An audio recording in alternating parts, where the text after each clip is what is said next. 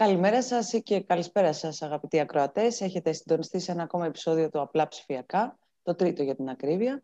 Ένα business-oriented podcast, το οποίο μαζί με τον Δημήτρη Μαλά, αγαπητό συνάδελφο, αναλύουμε τις τεχνολογικές εξελίξεις στην Ελλάδα. Γεια σου Δημήτρη. Γεια σου Νίκη, μ' άρεσε πώς το ξεκίνησες. Καλημέρα και καλησπέρα, εντάξει, okay. Τώρα, Κοίταξε να δεις, ήθελα να σου πω ότι γενικά μπορεί να το έκανα λίγο πιο τυπικά. Προβληματίζω με, το, με, το, έτσι, με την εισαγωγή για αυτό το ημιεπίσημο ύφος από τις ουσίες που θέλουμε να δώσουμε. Και έχω να πω ως φανατική αναγνώστρια του άλλου podcast, το οποίο συμμετέχει τρεις στον αέρα, μαζί με τους δύο άλλους αμετανόητους ψηφιακούς νομάδες, ε, ότι έχετε βρει την καλύτερη δυνατή εισαγωγή. Ναι, αυτή ήταν δική μου ιδέα, αλλά δεν μπορώ να την επαναλάβω. Τέλος πάντων. Λοιπόν, ναι, όχι ε, Λοιπόν, σήμερα νομίζω έχουμε το τρίτο podcast, το τρίτο επεισόδιο του Απλά Ψηφιακά, εδώ στην πλατφόρμα του MoveGR γενικότερα.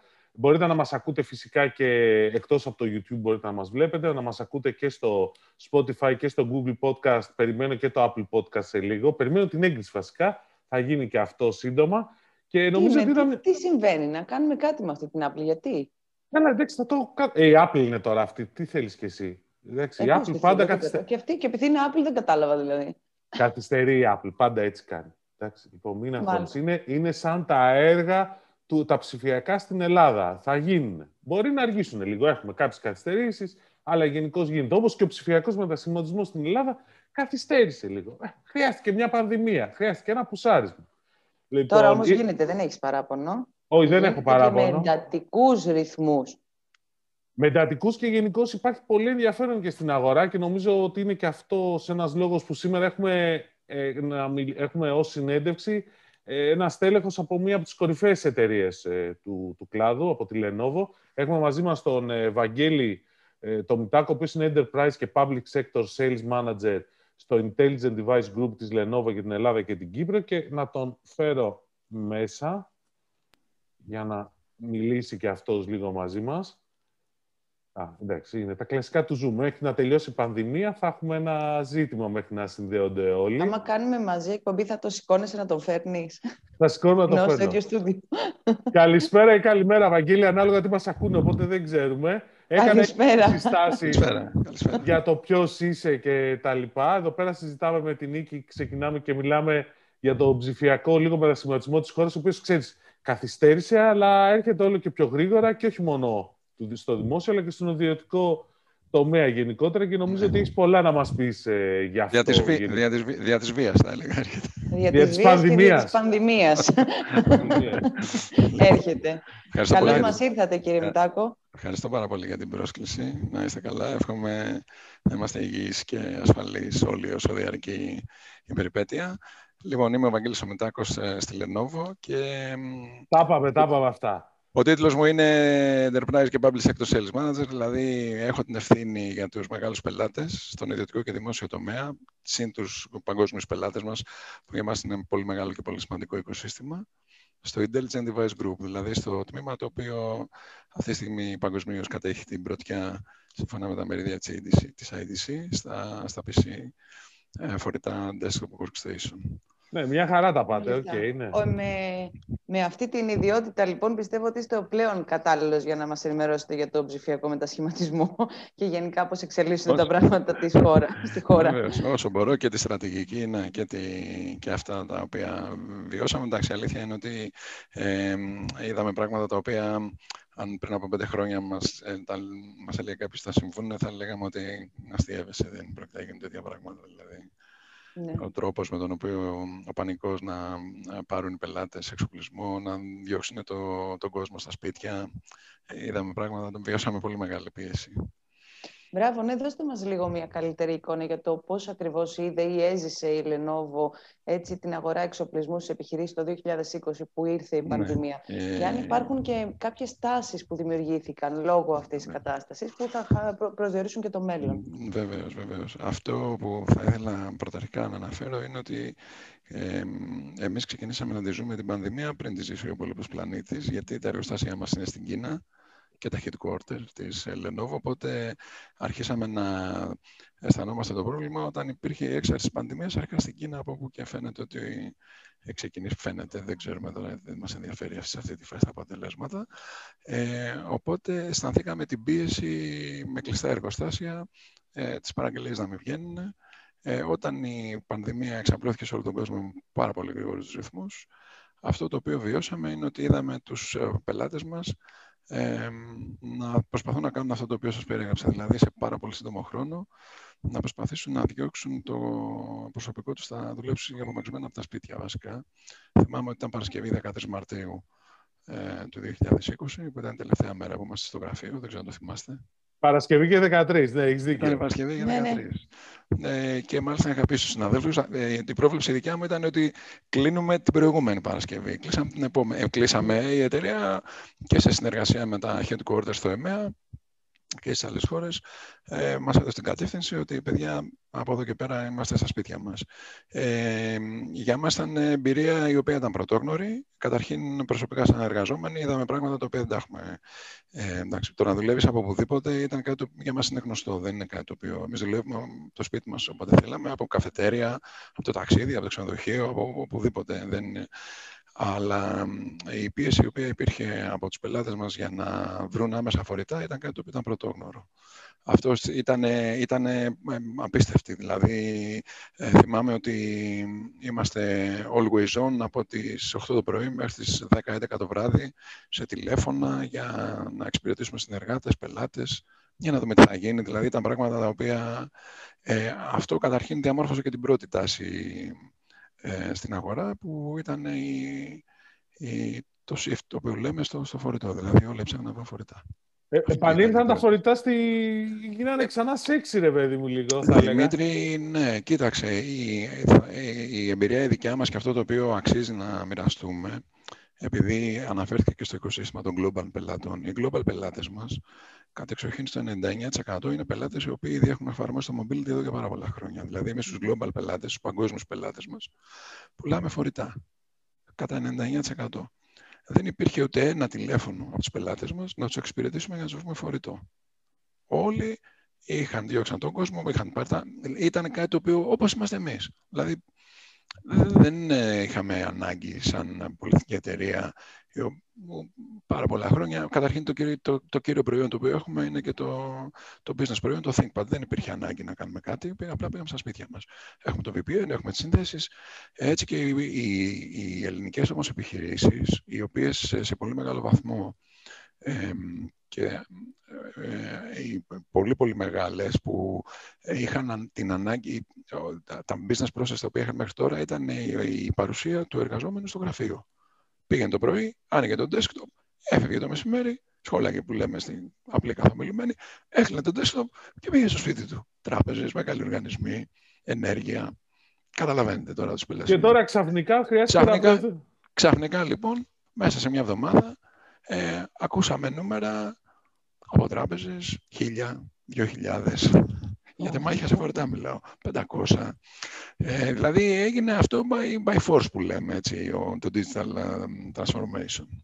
Οπότε αυτό ε, προφανώς ε, ε, έδωσε μια κατακόρυφη αύξηση στα προϊόντα, τα προϊόντα τα οποία ήταν παράδοτα ε, λόγω της δεδομένης κρίσης που παρουσιάστηκε στην Κίνα ε, τις προηγούμενες εβδομάδες και το προηγούμενο χρονικό διάστημα ε, ήταν πάρα πολύ δύσκολο για μας να προγραμματίσουμε καινούργια ε, παραγωγή και καινούργια shipments. Καταλαβαίνετε, δηλαδή δεν μπορούσαμε να δεσμευτούμε σαν κατασκευαστής ε, σε ένα πελάτη που λέει θέλω σε 30 μέρες να έχω 200 φορητά με αυτό το configuration. Αυτό ήταν κάτι το οποίο δεν μπορούσαμε εκείνη τη χρονική στιγμή να το πούμε. Όπως δεν μπορούμε και τώρα να το πούμε και πιο κάτω, γιατί πάλι αυτή τη στιγμή έχουμε άλλα θέματα. Δεν έχουμε ε, τόσο πολύ ε, κλειστά εργοστάσια λόγω πανδημίας. Έχουμε πολύ μεγάλη ζήτηση και υπάρχουν supply, supply constraints, όπως λέμε στην καθομιλουμένη. Αυτό είναι η μία τάση, λοιπόν, επιστροφή στους φορητούς.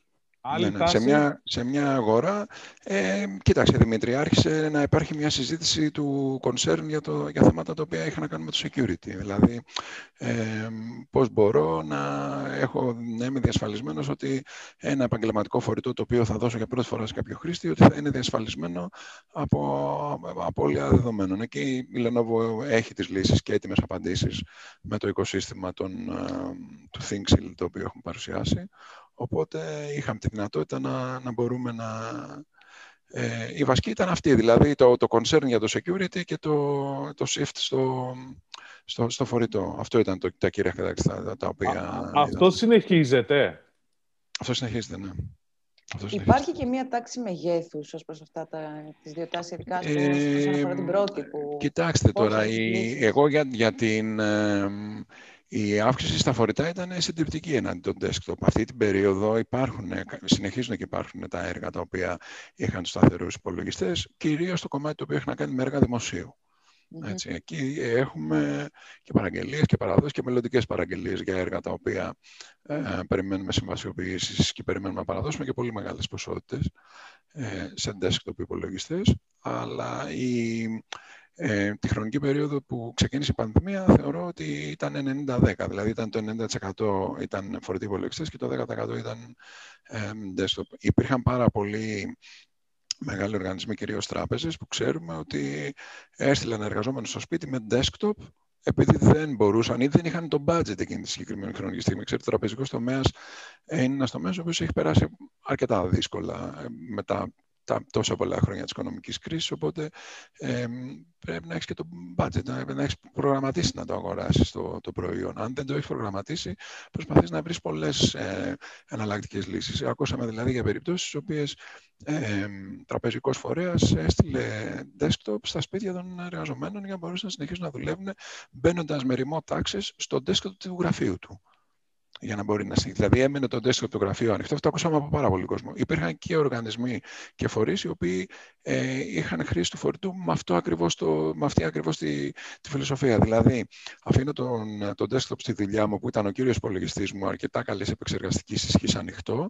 Παίρνω ένα φορητό το οποίο ε, πήρε η επιχείρησή μου μέσα στην πανδημία ό,τι βρήκε μπροστά της μία συγκεκριμένη μέρα, οτιδήποτε configuration με λειτουργικό, χωρίς λειτουργικό, consumer, με, με trusted platform module. Το TPM είναι το security module το οποίο έχει ναι. για να μπορούμε να κλειδώνουμε τα δεδομένα των δίσκων. Είναι γνωστό. Ε, είδαμε πελάτες που πέραν consumer προϊόντα γιατί ε, δεν, είχαν, δεν υπήρχαν επιχειρησιακά. Ε, οπότε είδαμε δηλαδή σαν τάση το να ε, πρακτικά να, να δουλεύεις από το σπίτι μπαίνοντας με emulators ή με διάφορες, έτσι, με διάφορες εφαρμογές μπαίνοντας στον υπολογιστή της δουλειάς. Για να μπορείς να φέρνεις τα session δηλαδή στο σπίτι στο φορητό σου ή στο desktop το οποίο σου παραχωρήσει η εταιρεία και να δουλεύεις σαν να ήσουν στη δουλειά σου με το φορητό εκεί. Δηλαδή, δεν ήταν προετοιμασμένοι πάρα πολύ μεγάλοι ε, φορείς με το μοντέλο του client mobility, το οποίο γνωρίζουμε εμείς έτσι, εσείς ή εμείς στη δικιά μας δουλειά. Έχουμε ένα VPN, έχουμε τις εφαρμογές μας, είναι client-based, web-based ε, ε, τα κεντρικά. Μπαίνουμε από οπουδήποτε σαν να δουλεύουμε από οπουδήποτε και μας είναι το ίδιο. Εδώ το κάνουμε ναι. εμείς τώρα, δηλαδή. Κάνουμε ναι, μια ναι. εκπομπή από το σπίτι μας ο καθένας. Ναι, αυτό δεν έχει αλλάξει καθόλου ούτε τώρα, δηλαδή μετά από πλησιάζει ένας χρόνος να κλείσουμε. Δηλαδή, σε ένα, ένα μισή μήνα θα έχουμε κλείσει ένα χρόνο. Ε, Δεν έχει αλλάξει ε, αυτό; Ε, κοίτα, βλέπουμε ότι μεγάλοι πελάτες και είχα και πρόσφατη συζήτηση για μεγάλο πελάτη, σε μεγάλο πελάτη μου, ο οποίος τώρα σχεδιάζει στα πλαίσια του digital transformation το work from anywhere. Ακόμα δεν το έχει και μιλάμε για φορητά κατηγορίας χιλίων φέτος, δύο με άλλα χίλια του χρόνου, ε, με τη διαδικασία τη γνωστή την οποία έχει η αγορά μας, δηλαδή το Request for Proposal, το RFP δηλαδή που λέμε, το, το, το πρόχειρο, το διαγωνισμό τον οποίο ε, θα κάνει μια επιχείρηση του ιδιωτικού τομέα, ένας φορέας, ε, έτσι ώστε να πετύχει το καλύτερο από πλευράς ε, διαθεσιμότητας, τιμής και χαρακτηριστικών που είναι κυρίως τα τρία έτσι, elements τα οποία θα κοιτάξει ένας πελάτης για να αυτή την περίοδο ε, το κύριο, το κλειδί στην όλη, στις όλες τις είναι η διαθεσιμότητα, παιδιά. Πρώτα διαθεσιμότητα. Και κάτι άλλο είναι πρώτα η διαθεσιμότητα και μετά η τιμή. Ναι. Συγγνώμη. Με συγχωρείτε για την διακοπή. Και απλά ναι, να συμπληρώσω σε ναι. αυτό ότι σαν εμπειρία ότι είδαμε και πάρα πολλούς φορείς του δημοσίου οι οποίοι ξέφυγαν από τους τετριμένους διαγωνισμούς που παίρναν μήνες για να ολοκληρωθούν και κάναν, γιατί βγήκε νομίζω και μια νομοθετική πράξη ε, στην οποία δίνεται τη δυνατότητα σε φορές να μπορέσουν να προγραμματίσουν τις αγορές τους με το χαρακτήρα του κατεπήγοντος ε, χωρίς να κάνουν τις γραφειοκρατικές αν θέλετε διαδικασίες οποίες έχει δηλαδή εγκύτικες επιστολές ε, και συμμετείχαμε και εμείς σε έργα και πήραμε έργα ε, στα οποία ήταν πάρα πολύ γρήγορες οι αναθέσεις. Δηλαδή, πολύ πρόχειρη προσφορά με τους integrators, τους συνεργάτες οι οποίοι αντιπροσωπεύουν τα εργοστάσια, τους κατασκευαστές, κατεβήκαν πάρα πολύ γρήγορα, δηλαδή σε αναθέσεις οι οποίες γίνανε σε χρονικό διάστημα της μια-δύο εβδομάδων. Έτσι, μιλάμε για... Ναι, ναι, και κυρίως για φορητά. Δηλαδή, 100-200 φορητά από φορείς του δημοσίου τα είδαμε να τρέχουν πάρα πολύ γρήγορα. Μπράβο, αυτή ακριβώς ήταν η ερώτησή μου που αναφέρατε το θέμα, επειδή είπατε πριν ότι παρατηρείτε ότι το δημόσιο έχει ακόμα σε εξέλιξη διαγωνισμούς για σταθερά. Αυτό ναι. πόσο του διασφαλίζει την, την ανταπόκριση ας πούμε, σε έκτατε τέτοιες συνθήκες; Θεωρείτε ότι δεν θα έπρεπε να αλλάξει και εκεί κάπως το μοντέλο; Ε, υπάρχει αλλαγή. Τώρα θα σας δώσω να καταλάβετε, να σας δώσω ένα παράδειγμα το οποίο είναι υπαρκτό. Έτσι, δεν ναι. μιλάμε. Αυτή τη στιγμή ε, ένα από τα έργα τα οποία υλοποιούμε ε, είναι έργα τα οποία είχαν βγει από το Υπουργείο Παιδείας και τελειώνουν με, την, ε, με τις συμβάσεις οι οποίες περιμένουμε να γίνουν για την περιφέρεια Αττικής. Είχε, είχαν βγει έργα αναπεριφέρειας, στα οποία ε, το 80% του εξοπλισμού είναι desktop, δηλαδή ήταν προγραμματισμένοι σταθεροί για την αίθουσα για, είτε για τα εργαστήρια, για τους μαθητές. Ένα μικρότερο ποσοστό για φορητά, το οποίο αντιλαμβάνομαι ότι πιθανότατα θα ήταν για τους ε, δάσκαλους καθηγητές.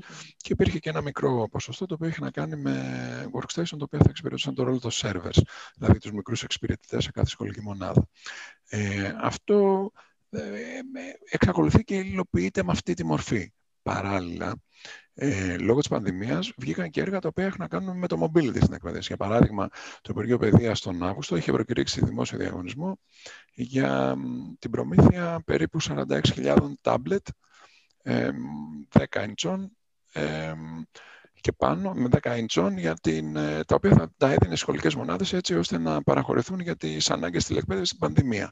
Ε, όπως γνωρίζετε τώρα υπάρχει και η συζήτηση και πιθανότατα τέλη Φεβρουαρίου αν θα έχετε ακούσει για το γνωστό βάουτσερ του Υπουργείου Παιδείας το οποίο θα δίνει ένα χρηματικό ποσό απευθείας ε, στον ε, μαθητή ο οποίος είναι δικαιούχος, στην οικογένεια η οποία είναι ε, σύμφωνα με τα κριτήρια τα οποία έχουν θεσπιστεί, για να ε, μπορέσουν 520.000 μαθητές να αγοράσουν εξοπλισμό για να μπορούν να κάνουν την ε, τηλεεκπαίδευση, την λεγόμενη, έτσι όπως έχει προγραμματιστεί από το Υπουργείο. Αλλάζει, αλλά όχι το 100%. Δηλαδή θεωρώ ότι δεν θέλω να πιστεύω ότι θα ήταν πάρα πολύ άσχημο να στερηθούν από εδώ και πέρα στο μέλλον οι μαθητές στην τάξη και για τους μαθητές και για τους γονείς στα σπίτια. Σε αυτό ε, συμφωνώ και εγώ απόλυτα, μην το συζητάτε. Απλά εμένα η απορία μου είναι ότι θα μπορούσε το ίδιο αποτελεσματικά να, να γίνει η δουλειά και να παραμένουν τα λάπτοπ στο σχολείο αντί για τα desktop, ούτως ώστε σε περίπτωση ανάγκης να μπορούν να πάρθουν και στο σπίτι. Ναι, έχετε δίκιο. Νομίζω ότι είναι θέμα κεντρικού, κεντρικού, είναι και θέμα κεντρικού σχεδιασμού mm. αυτό. Ναι, μπορεί να παραμείνουν.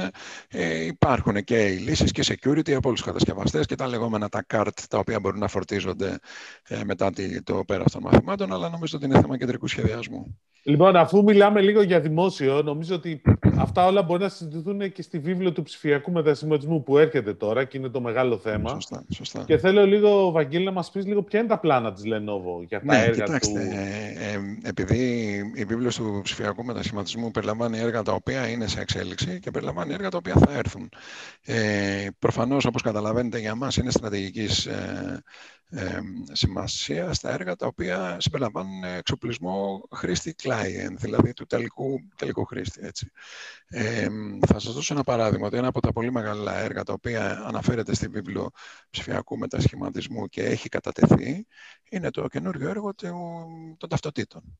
Έτσι, εμείς συμμετέχουμε σε σχήμα για το έργο των ταυτοτήτων, το οποίο είναι ήδη σε εξέλιξη. Δηλαδή, το, το, το, το, το, το ο καινούριος τρόπος, δηλαδή πώς θα βγαίνει ταυτότητα με τη μορφή ψηφιακή. Ναι, αυτό που περιμένουμε πώς και πώς. Το περιμένουμε, ναι. Αυτό λοιπόν το έργο είναι κατατεθειμένο, έχει ένα κομμάτι εξοπλισμό, είναι αρκετές εκατοντάδες έως και χιλιάδες θα έλεγα τα, τα client PC και συμμετέχουμε σαν κατασκευαστής. Επίσης για, το, για τα μελλοντικά έργα, επειδή είναι έργα τα οποία ε, απαιτούν πάρα πολύ μεγάλη τεχνογνωσία, πολύ μεγάλη εξοπιστία από πλευρά συμμετεχόντων, είμαστε σε συνεχή επαφή με τους ε, μεγαλύτερους integrator της αγοράς.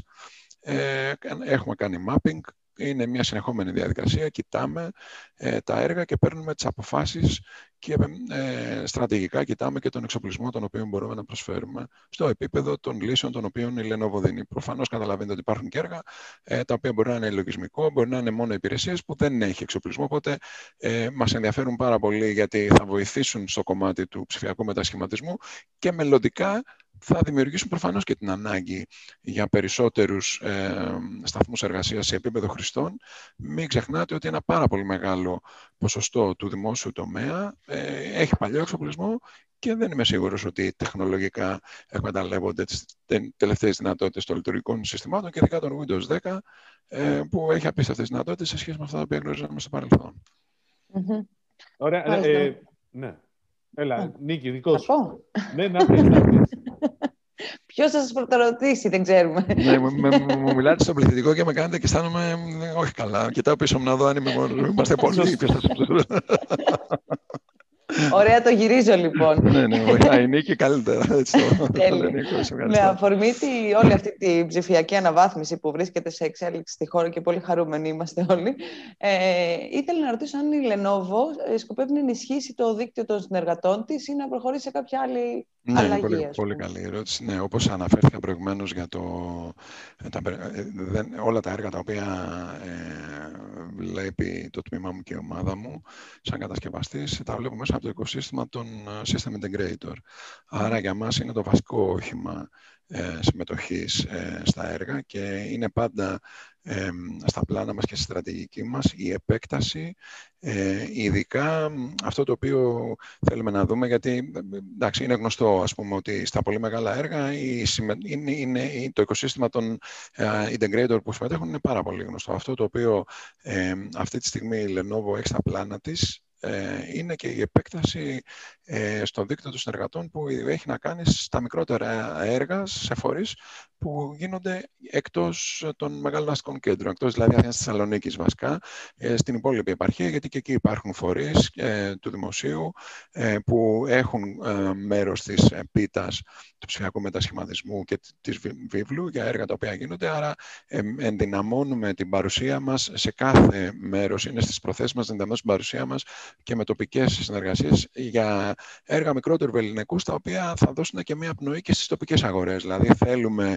στην Κρήτη να έχουμε, ε, που έχουμε ε, και τοπικούς συνεργάτες, έτσι ώστε σε έργα που μπορούν οι ίδιοι να συμμετέχουν να υπάρχει προφανώς και η ενίσχυση και η κινητικότητα της αγοράς ε, της, της τοπικής περιοχής. Έτσι, Άρα, Βαγγέλη, άρα πάτε λίγο, θα δώσετε μεγαλύτερη έμφαση στην περιφέρεια, λες, γιατί δεν είναι μόνο, φαντάζομαι, το, τα έργα του δημοσίου, είναι και του ιδιωτικού τομέα. Προφανώς, που... ναι, ναι, προφανώς, ναι, ναι, προφανώς. Είναι αυτό, δηλαδή, είναι τον, ένα πολύ μεγάλο priority και για μένα, δηλαδή, για το κομμάτι της συμμετοχής, είναι και η συμμετοχή. Τώρα, αν βγει ένα, για παράδειγμα, πολύ μεγάλο έργο, το οποίο έχει να κάνει ε, με μια περιφέρεια, τυχαία, λέω, Δυτική Ελλάδα, και είναι multimillion, πολλών εκατομμυρίων έργο και complex έργο, προφανώς ένας τοπικός συνεργάτης δεν θα μπορεί, αλλά θα μπορέσει να συμμετέχεις σε ένα σχήμα, σε μια ένωση με ένα μεγάλο integrator από τη, κεντρικά από την Αθήνα.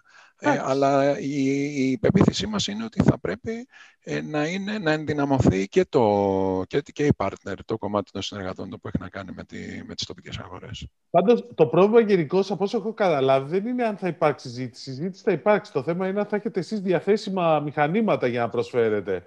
Έτσι όπως, ναι. έτσι όπως το λες και, και στο ναι. λέω γιατί αναφέρθηκε και πιο πριν αλλά θέλω λίγο έτσι, ξέρεις, ένα ενδιαφέρον θέμα είναι αυτή η ιστορία με τα refurbished PC. Δηλαδή αυτό ναι. που έγινε. Ναι, και ναι. θέλω να, να, να μας πεις λίγο και στο, ναι, σας, στο... Ναι, να σας πω Α, αυτό το refurbished τι γίνεται. Η διαθεσιμότητα δεν ξέρω αν θα υπάρξει. Ναι. Έκλεισα, Δημήτρη, έχω κλείσει τη Lenovo ακριβώς 7 χρόνια. Ε, ήρθα στη Lenovo το Γενάρη του 2014. Εσύ όσοι είμαι 7 χρόνια. Ε, 7 χρόνια φαγούρα, πρόσεξε το, ναι, ναι. πάει τίποτα. Ε, η εταιρεία είναι καταπληκτική, το περιβάλλον είναι καταπληκτικό, είμαστε μια ομάδα, μια δύναμη, ε, πάμε πάρα πολύ καλά, είμαστε πολύ ευχαριστημένοι.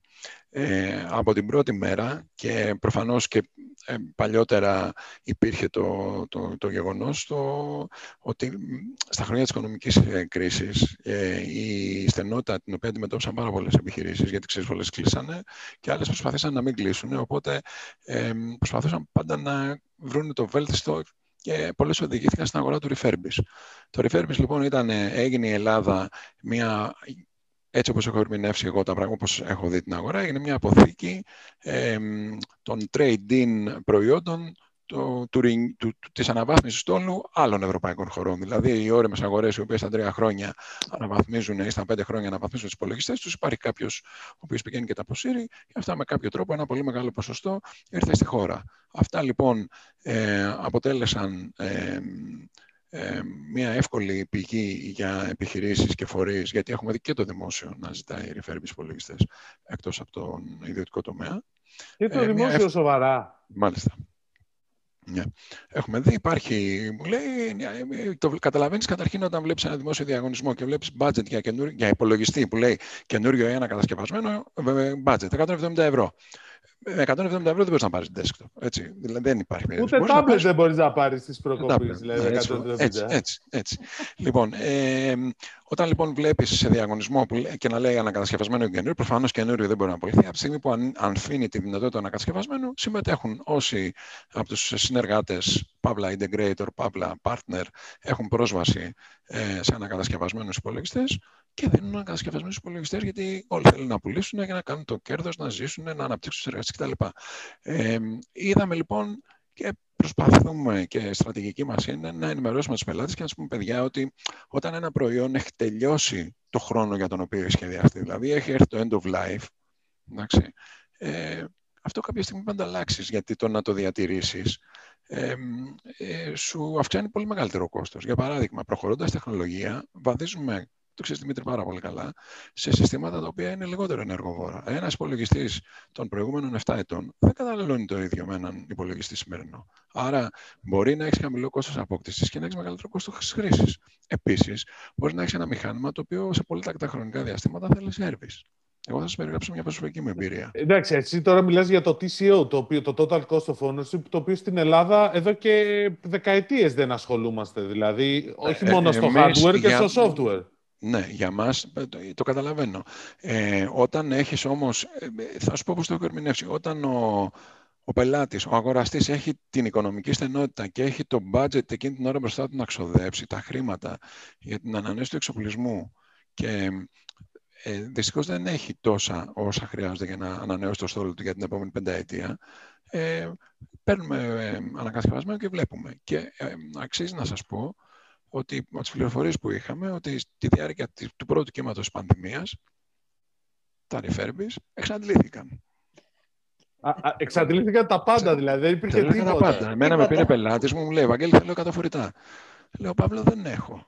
Ε, μετά από, μου λέει, βρήκα Lenovo. Του λέω, δεν σου πούλησα. Μου λέει, όχι, βρήκα ένα κατασκευασμένα κάτω. Τριών-τεσσάρων γενναίων πίσω. Μου λέει, Lenovo πήρα εντάξει, πολύ. Ναι, εντάξει. Να σου πω, αυτά εμφανίζονται δύο φορές στις πωλήσεις για να ξέρω. Ε, δηλαδή. Θεωρώ πω όχι, δεν νομίζω. Εντάξει. Έχουν πουληθεί μια φορά, δεν νομίζω να διπλογράφονται. Ε, απλά είναι πολύ μεγάλος ο αριθμός τους. Και ε, ελπίζαμε ότι εντάξει, κάποια στιγμή ξεπερνώντας την, ε, την, ε, την οικονομική κρίση και ε, προχωρώντας στο ψηφιακό μετασχηματισμό, ότι σιγά σιγά θα αρχίσει να πιστεύουμε. Δηλαδή, και νομίζω, εντάξει, ίσως με την πανδημία τώρα λόγω των αναγκών, ε, αναγκάστηκαν πολύ, από τη στιγμή που δεν έχω ε, να βρω καινούριο, γιατί αναγκαστικά πρέπει να δουλέψω. Ε, εάν βρω refurbis, ε, θα το βρω φθηνότερα, θα το πάρω και βλέποντας και κάνοντας. Θεωρώ, θεωρώ ότι ε, με το καλό να ξεπεράσουμε την πανδημία, ότι από εδώ και πέρα και στα πλαίσια του ψηφιακού μετασχηματισμού, το digital transformation, ότι θα αρχίσει να, να φθήνει το φαινόμενο. Δηλαδή, όσο πιο πολύ ε, υγιής οικονομικά είναι μια αγορά και όρημη, θεωρώ ότι είναι λιγότερο το κομμάτι του refurbished. Δηλαδή, αν με ρωτήσετε παλιότερα, δηλαδή μέχρι τα τέλη της δεκαετίας του 2010, ε, νομίζω ότι δεν υπήρχε. Από το 2010 και μετά που άρχισε να μεγαλώνει η οικονομική κρίση και να υπάρχουν τα challenges τα οποία αντιμετώπισαν οι επιχειρήσεις και οι οργανισμοί, ότι ήταν ένα φαινόμενο το οποίο μοιραία αυξήθηκε. Αυτή είναι η ερμηνεία έτσι, θα δούμε, γιατί μπορεί να είναι μπροστά μας και άλλη οικονομική κρίση, απευχόμεθα δηλαδή, του, τουλάχιστον. Του χρόνου που είμαστε πάλι εδώ να μας τα ξαναπείτε. Όχι, ναι, είμαστε, είμαστε, είμαστε, είμαστε αισιόδοξοι, είμαστε υγιείς, είμαστε αισιόδοξοι. Πιστεύουμε ότι όλα θα πάνε καλά, να το ξεπεράσουμε δύσκολα. Ε, βλέπουμε ότι έχουμε μπροστά μας ε, πολύ ωραία σχέδια για τον ε, ψηφιακό μετασχηματισμό ε, και, του, και του δημόσιου τομέα και του κράτους και των, ε, και των επιχειρήσεων. Ε, και θέλω να πιστεύω ότι θα, θα η τεχνολογία θα είναι ε, αρρωγός στο, ε, στις αλλαγές τις οποίες επέρχονται. Που έτσι και αλλιώς, δηλαδή το δικό μας το αντικείμενο, τώρα συγγνώμη που κάνω και το εμβόλυμο, ε, καταλαβαίνουμε ότι υπάρχουν τομείς που με την πανδημία χτυπήθηκαν, ε, άνθρωποι μπορεί να μην έχουν δουλειά, είναι σε αναστολή. Ε, ε, το, δικό, το δικό μας το κομμάτι, παιδιά, τι να σας πω, είναι αυτό που λέμε, ξενυχτάμε. Ε, είναι... Ναι. Βαγγέλη, σε ευχαριστούμε πάρα πολύ για το χρόνο που μας διέθεσες και για τα πολύ ενδιαφέροντα που είπες. Σας ευχαριστώ, παιδιά. Πάντα στη διάθεσή σας. Χάρηκα.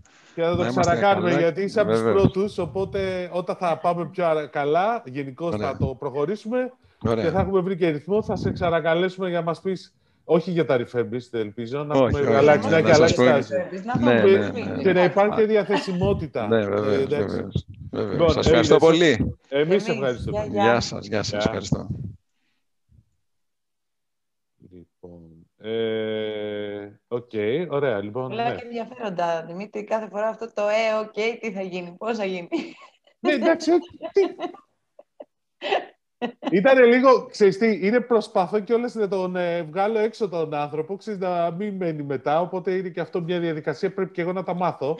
Γιατί, ξέρεις, κάνω και εγώ ψηφιακό μετασχηματισμό στον τρόπο που κάνουμε συνεντεύξεις ε, και όλα αυτά και τις ε, εκπομπές και τις εκδηλώσεις. Οπότε και εγώ, Δημήτρη, να... και εγώ.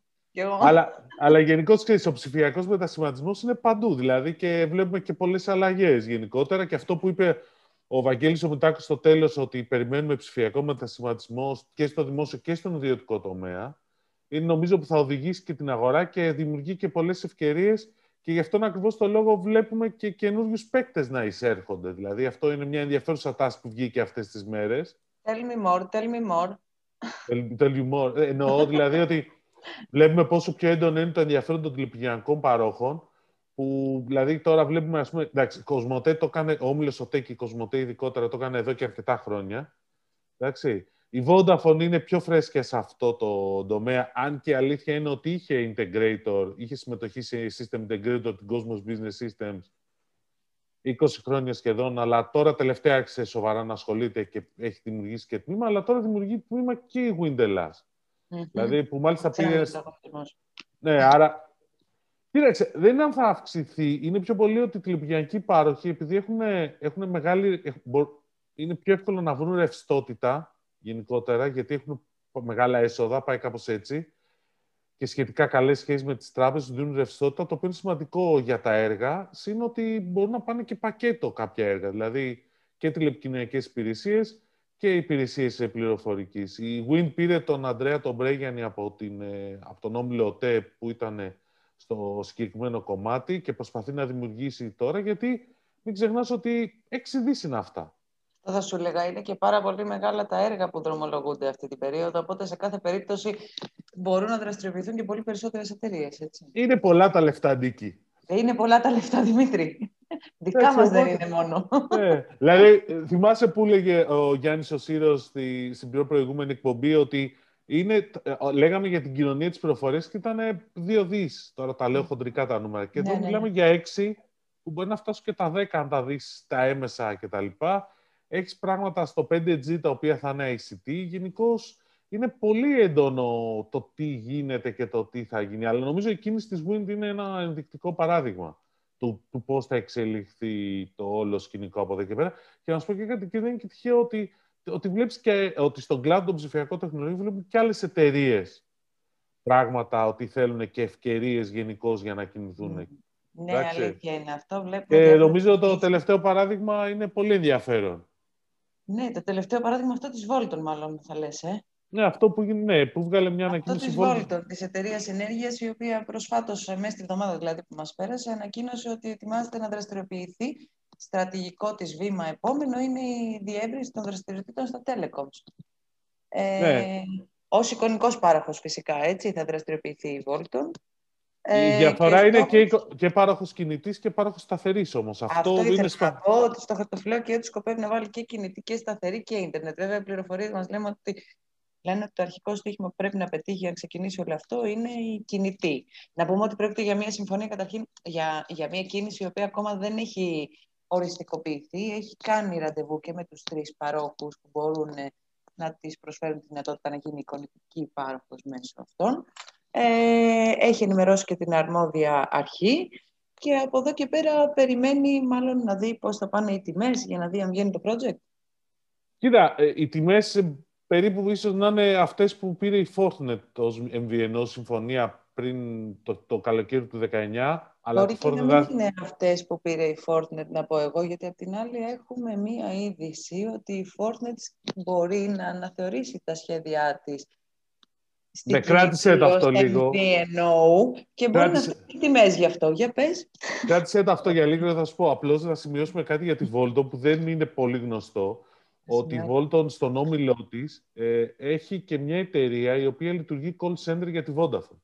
Mm-hmm. Και προσέφερε ήδη συνδυαστικά πακέτα ενέργειας και κινητής τηλεφωνίας. Με τη Fortnite όμως τα προσέφερε. Όχι, όχι. Η, η HRS Mobile που ήταν το call center τα είχε με Vodafone, κινητή. Έχει Αυτό που λες... και με τη Fortnite, την Nova... Την Nova Energy, σωστό. Έχει συνεργασία. Καλά, έχει και στελέχη τα οποία είναι πρώην Fortnite, αλλά αυτό δεν έχει και πολύ σημασία. Εντάξει, ναι, Εντάξει, όλη η ενέργεια είναι γεμάτη από στελέχη. Και έξε, Νίκη, πραγματικά δηλαδή έχει πολύ ενδιαφέρον. Εγώ που δεν έχω καλύψει Όχι, μην αρχίσεις με αυτά, δεν θα τελειώσει η εκπομπή. Α, καλά, εντάξει, οκ. Okay. Παναγία μου. Θέλω να πω ότι έχει πολλά στελέχη ο χώρος. Παιδιά, για όσοι δεν το ξέρετε, μπορεί να ξεκινήσει να μας πει για το στέλεχο που είναι τώρα στη Fortnite και να μας αναλύσει όλο το γενεολογικό ναι, του δέντρο γύρω-τριγύρω. Καθώς και τα τελευταία ραντεβού της τελευταίας λοιπόν, ωραία. ωραία, λοιπόν, πάμε στη Fortnite, λοιπόν, επειδή την ανέφερες και έχει ενδιαφέρον. Η Fortnite ε, φαίνεται να αναθεωρεί τα πλάνα της. Δηλαδή, αρχίζουν και υπάρχουν πληροφορίες, αλλά και ημιεπισήμως δηλώνουν ότι την άνοιξη θα αναθεωρήσουν τη στρατηγική τους. Η άνοιξη είναι κοντά. Γενικώ, το MVNO, το, έχουν κάνει τη συμφωνία MVNO, για MVNO από το καλοκαίρι του 19 με τη Vodafone και, και πλέον πριν είμαστε... την αλλαγή της διοίκησης να πούμε ότι όλα ήταν έτοιμα, έτσι. το καλο... ναι, το... Το περασμένο, όχι μόνο, το περασμένο καλοκαίρι ξεκίνησε πιλωτικό. Ναι, την πιλωτική, αυτό λέω. Που κατάλληλα και πακέτα υπήρχαν. Δηλαδή, κυκλοφορούσαν στην αγορά μεταξύ των στελεχών του ανταγωνισμού, υπήρχαν τα πακέτα. Το ίδιο λέμε. Ναι, λοιπόν, σωστό. Γενικώς ήταν έτοιμοι. Αλλά γενικώς η αλλαγή της διοίκησης, από ό,τι φαίνεται, τους έχει κρατήσει λίγο πίσω ή αναθεωρούν τη στρατηγική ή ετοιμάζουν κάτι άλλο. Κοίταξε, αναθεωρούν τη στρατηγική είναι σίγουρο, είναι και επίσημη απάντηση από πλευρά της εταιρείας ότι οτιδήποτε μέχρι στιγμής είναι προς αναθεώρηση. Ο όμιλος της United είναι σίγουρα πολύ ενεργός στο συνδρομητικό περιεχόμενο. Οπότε φανταζόμεθα όλοι ότι κάπως εκεί θα πέσει ένα πρώτο βάρος. Αλλά το τι άλλο μπορεί να ετοιμάζουν, κανείς δεν το ξέρει. Δεν ξέρω αν ξέρεις εσύ, γιατί εσύ ξέρεις και πολλά. Αλλά εγώ όχι. Κοίταξε. δεν πρέπει να θεωρηθεί απίθανο ότι θα μπορεί να γίνει κίνηση από την πλευρά της BC Partners για τη Win. Δεν ξέρω. Ναι. Επίσης έχει ένα ενδιαφέρον... Ε, την ήθελε από παλιά. Είναι παλιά αγαπημένη. ναι, αλλά δεν καίγονται πλέον... Ε; Δεν καίγονται όμως πλέον τα αμερικανικά φαν συμμέτοχοι της Win, δεν καίγονται να την πουλήσουν η Win, ναι, όπως ναι. συνέβαινε στο παρελθόν. Είναι λίγο, είναι λίγο περίεργη η κατάσταση. Μπορεί να καίγονται άλλοι να την αγοράσουν όμως, οπότε να, να, να αλλάξουν οι συντελεστές στην εξίσωση. Οι συντελεστές ναι, οι συντελεστές εξίσωση είναι πολύ. Και εμένα μου κάνει εντύπωση πάντως, για να είμαι ειλικρινής, που ε, δεν έχει βρει ακόμα νέο διευθύνοντα σύμβουλο η Fortnite. Εκτός και αν έχει πάρει την απόφαση η United να συνεχίσει τη Fortnite το Δημήτρης Οτζελέπης. Ο οποίος όμως είχα την αίσθηση ότι ήταν πιο πολύ interim. Και πολλοί είχαν αυτή την αίσθηση. Τώρα, δεν, ό,τι έχουν κάνει δεν τους έχει βγει. Δηλαδή, οι, οι πληροφορίες λένε ότι δεν ήταν μόνο ο Χρήστος Καλογεράκης που απέρριψε την πρόταση. Ποιος άλλος. Αλλά... Ε, κυκλοφορούνται διάφορα ονόματα. Δεν έχω επιβεβαιώσει ότι όντως έγινε. Ξέρω όμως ότι έχουν φάει απορρίψεις κανένα δύο ακόμα από στελέχη της αγοράς. Θα δείξει. Μάλιστα. Ε, δηλαδή, σου λέω... κάτι να μας πεις, ε. Θα σας Πρώτη, το πω. στο απλά ψηφιακά θα το ακούσετε. Ναι, εντάξει. Στο απλά ψηφιακά θα το πούμε αυτό. Απλώς σου λέω ότι γενικώς στη Fortnite υπάρχει μια κινητικότητα. Σε όλο το κομμάτι των τηλεπικοινωνιών υπάρχει κινητικότητα. Ναι. Εντάξει. Δηλαδή και οπτικές ίνε εδώ. Αρχίσαμε πάλι να συζητάμε για οπτικές ίνε, για 5G. Οπτικές ίνε έχει πάρα πολύ κινητικότητα και έχει και πάρα πολύ ζήτηση. Πολλοί κόσμοι θέλει να συνδεθεί απευθείας direct to the home, fiber to the home που λέμε, γιατί δεν αντέχει. Και στο χωριό σου. Και στο χωριό μου, γιατί έχοντας μεταφέρει όλη αυτή την δραστηριότητα online, παιδιά δεν βγαίνει το project. Τρία άτομα στο σπίτι, σκέψτε το. Ο ένας να κάνει meeting, ο άλλος να κάνει δεν ξέρω κι εγώ τι. Ο άλλος τηλεκπαίδευση δεν είναι. Το μοντέλο δεν. Μόνο με απευθείας σύνδεση. Ε, ναι, γιατί, γιατί η οπτική είναι μέχρι το σπίτι σου δίνει καλύτερη ποιότητα σύνδεση. Αυτό είναι το βασικό. Ε, εντάξει, κοίταξε, είναι γύρω στα 500.000 νοικοκυριά που έχουν, που έχουν τη δυνατότητα να πάρουν FTTH, Fiber to the Home. Ε, είναι, πόσο, νομίζω εσύ το γράψεις, πόσο είναι αυτοί που έχουν πάρει... Ναι, είναι 26.500 μόνο. Παρότι αυτή την περίοδο συνεχίζει και τρέχει και για τους επόμενους 14 μήνες θα τρέχει επιδότηση, πράγμα που κάνει την ε, σύνδεση με οπτική είναι στο σπίτι πολύ οικονομική, έτσι. Είναι η επιδότηση 360 ευρώ το έτος, αν δεν κάνω λάθος. Κοίταξε, ναι, ε, και καλές τιμές έχει κιόλας. Δηλαδή στα κατοστάρια και στα ναι. 200 οι τιμές έχουν πέσει σε σχέση με το παρελθόν. Δεν είμαστε ακόμα επίπεδα εξωτερικού. Ναι, αλλά γενικά πέσει. σε κάθε περίπτωση όμως είναι, είναι πάρα πολύ μικρός ο αριθμός σε σχέση με αυτό που θα μπορούσε να έχει διατεθεί, παρότι μέσα στην πανδημία καταγράφηκε πολύ μεγάλη άνοδος, έτσι. Να πούμε είναι... ότι ήταν, δόθηκαν οι 20 περίπου χιλιάδες συνδέσεις, δόθηκαν τον τελευταίο χρόνο, που είμαστε δηλαδή μες στην υγειονομική κρίση γιατί αναγκαστικά όλος ο όγκος μεταφέρθηκε ας πούμε, ψηφιακά στο σπίτι, οπότε κάπως έπρεπε να αντιμετωπιστεί. Από τα 50 εκατομμύρια του προ, προ, προϋπολογισμού του προγράμματος του επιδετούμενου αυτού έχουν δαπανηθεί μέχρι στιγμής 9,5. Μας δίνουν δηλαδή 40. Ε, έχουμε, ναι, λεφτά υπάρχουν είναι αυτό που λέμε. Λεφτά υπάρχουν και υπάρχουν και μεγαλύτερες περιοχές και διαθεσιμότητες, γιατί οι υπάροχοι προσπαθούν και κάνουν τέλος πάντων ε, τα έργα που έχουν προγραμματίσει. Αυτή την εβδομάδα η Κοσμοτέ δεν ανακοίνωσε. Η Κοσμοτέ ανακοίνωσε γενικώς πολύ στην περιφέρεια. Γενικώς περιφέρεια έχει. Και μάλιστα η καμπάνια που ετοιμάζει το Υπουργείο είναι πιο πολύ προς την περιφέρεια παρά προς την Αθήνα. Και μια καμπάνια το Υπουργείο να ενημερώσει τον κόσμο σχετικά για να μπορέσουν να επιδοτηθούν και να πάρουν ε, οπτική ίνα μέχρι το σπίτι ύψου 250. 250.000 ευρώ είναι διαφημιστική καμπάνια, η οποία δεν θα είναι τηλεόραση, θα είναι κυρίως ραδιόφωνο και ίντερνετ και δημοσιεύματα. Ναι. Δεν ξέρω να το πρόσεξες αυτό. Ναι, ναι, το πρόσεξε. Δεν έχει πολύ workshops, έλεγε.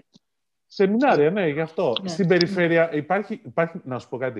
Η περιφέρεια είναι κάτι που λέγε πριν και ο Βαγγέλης. Δεν θέλω να μου πεις κάτι.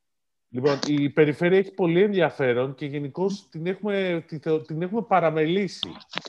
Ίσως. Ναι. Αλλά υπάρχει πολύ ενδιαφέρον και νομίζω υπάρχει κόσμος και θα δεις που και κόσμος θα πηγαίνει προς την περιφέρεια με την τηλεεργασία και γενικώ θα δούμε πολλές αλλαγές και σε αυτό το κομμάτι. Θα πω εγώ μια τάση που ήδη καταγράφεται. Ξέρω αρκετά για τα δεδομένα, πούμε, εν συγκρίση με τα προηγούμενα δεδομένα, ε, ε, ζευγάρια που αποφάσισαν να φύγουν και να πάνε να κατοικήσουν μόνιμα στο χωριό τους, εργαζόμενοι με τε, ακολουθώντας το μοντέλο της τηλεεργασίας, γιατί είναι πιο ασφαλείς οι υγειονομικές συνθήκες εκεί.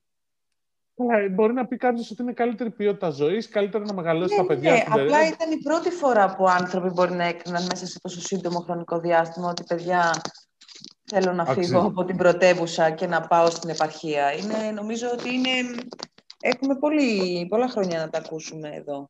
Ναι, είναι μια πολύ ενδιαφέρουσα τάση και νομίζω ότι θα τη δούμε. Και, πάντως λέω, τηλεπικοινωνίες έχει πολύ ενδιαφέρον. Δηλαδή όλο το κομμάτι και τώρα και με το 5G και αρχίζουν και μιλάνε για 5G ε, τώρα και για εφαρμογές και υπηρεσίες. Δηλαδή, την περασμένη εβδομάδα, πριν από 10 μέρες, η Κοσμοτέ μιλούσε για το project με το έξυπνο εργοστάσιο με την Galpac και την Gizelis Robotics και την Ericsson. Ε, χτες, προχτές, αυτές μέρες, αυτή να την πάμε μια μέρα σε αυτό το εργοστάσιο. Θέλω. Προς το παρόν δεν είναι 5G, είναι 4G να ξέρεις, αλλά μπορεί να αναβαθμιστεί σε 5G. Ναι, εγώ θέλω να δω τους ρομποτικούς βαγίνου να τα κάνουν όλα μόνοι τους.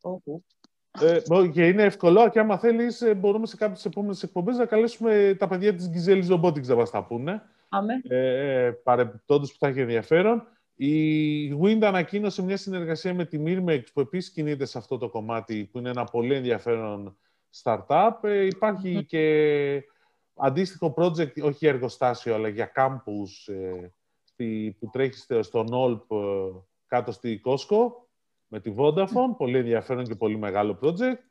Νομίζω υπάρχει και ένας διαγωνισμός που θα τρέξει λίγο στο αεροδρόμιο Αθηνών. Γενικώ θα έχουμε κινητικότητα σε αυτά. Θα δούμε πολύ περισσότερα πράγματα τους επόμενους μήνες. Έχουμε τουλάχιστον τέτοια κινητικότητα στο αεροδρόμιο, γιατί απ' την άλλη καταβαραθρωθηκε η κίνηση. Άσχετο, αυτό πάλι ρεπορτάζ βούρθε.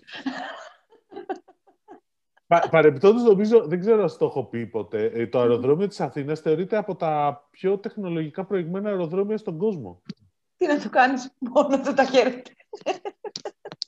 Αυτή την περίοδο, ναι. Πόσο έχει Αυτή την περίοδο, φυσικά. Είναι νομίζω, ναι, πόσο δια, 80% κάτω η 80% κάτω, Δημήτρη μου, άστα να πάνε. Και δεν μπορείς να κάνεις και virtual tourism, δηλαδή. Νομίζω ότι ε, πολλά μπορείς να κάνεις online, αλλά τουρισμό online, παιδιά, όχι. Δηλαδή, όχι, όχι, όχι. Δεν γίνεται. Υπάρχουν και όρια. Η εμπειρία, ναι, δεν μπορεί να κατασταθεί με το virtual. Τώρα, τι να λέμε. Λοιπόν, μάλιστα, ωραία. Λοιπόν, είχαμε και τι είχαμε από startup; Είχαμε και μία startup. Ε, να μας πεις τα νέα, εσύ που τους ξέρεις καλά.